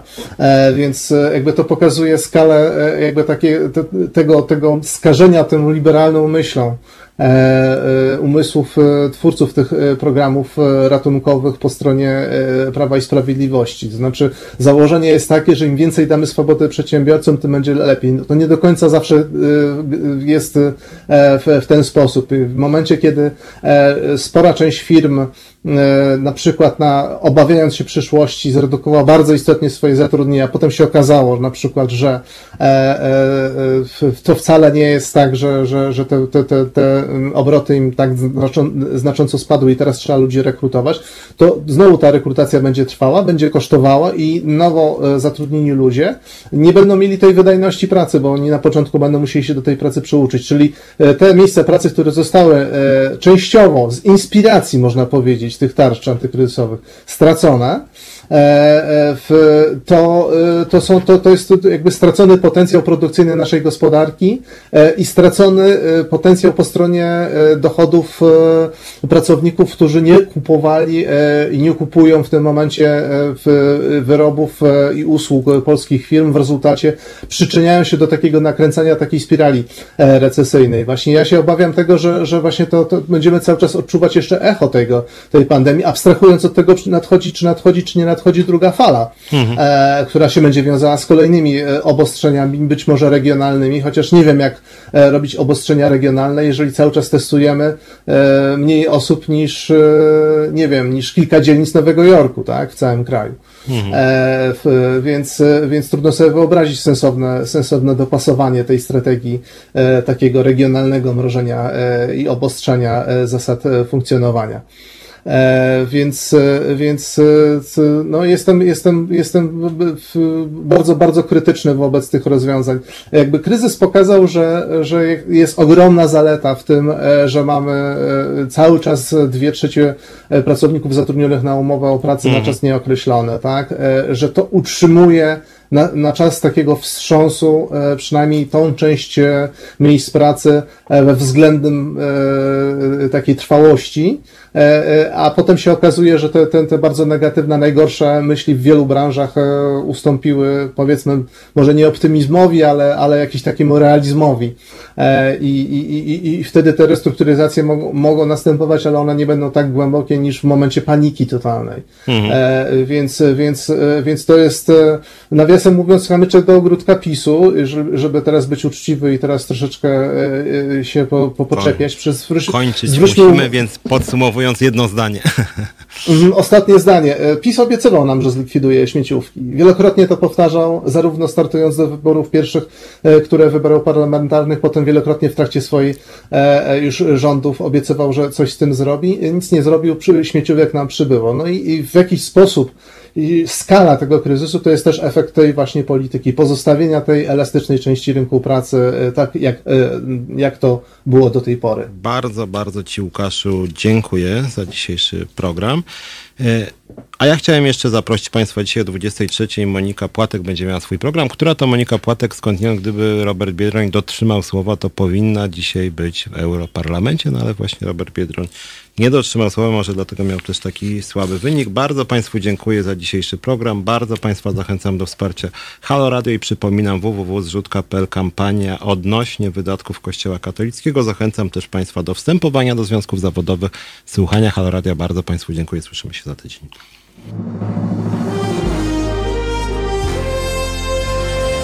To proste. Żeby robić medium prawdziwie obywatelskie, potrzebujemy Państwa stałego wsparcia finansowego. Szczegóły na naszej stronie www.halo.radio, w mobilnej aplikacji na Androida i iOS-a oraz na koncie Fundacji Obywatelskiej w serwisie www.patronite.pl. Naszym darczyniom i darczyńcom serdecznie dziękujemy.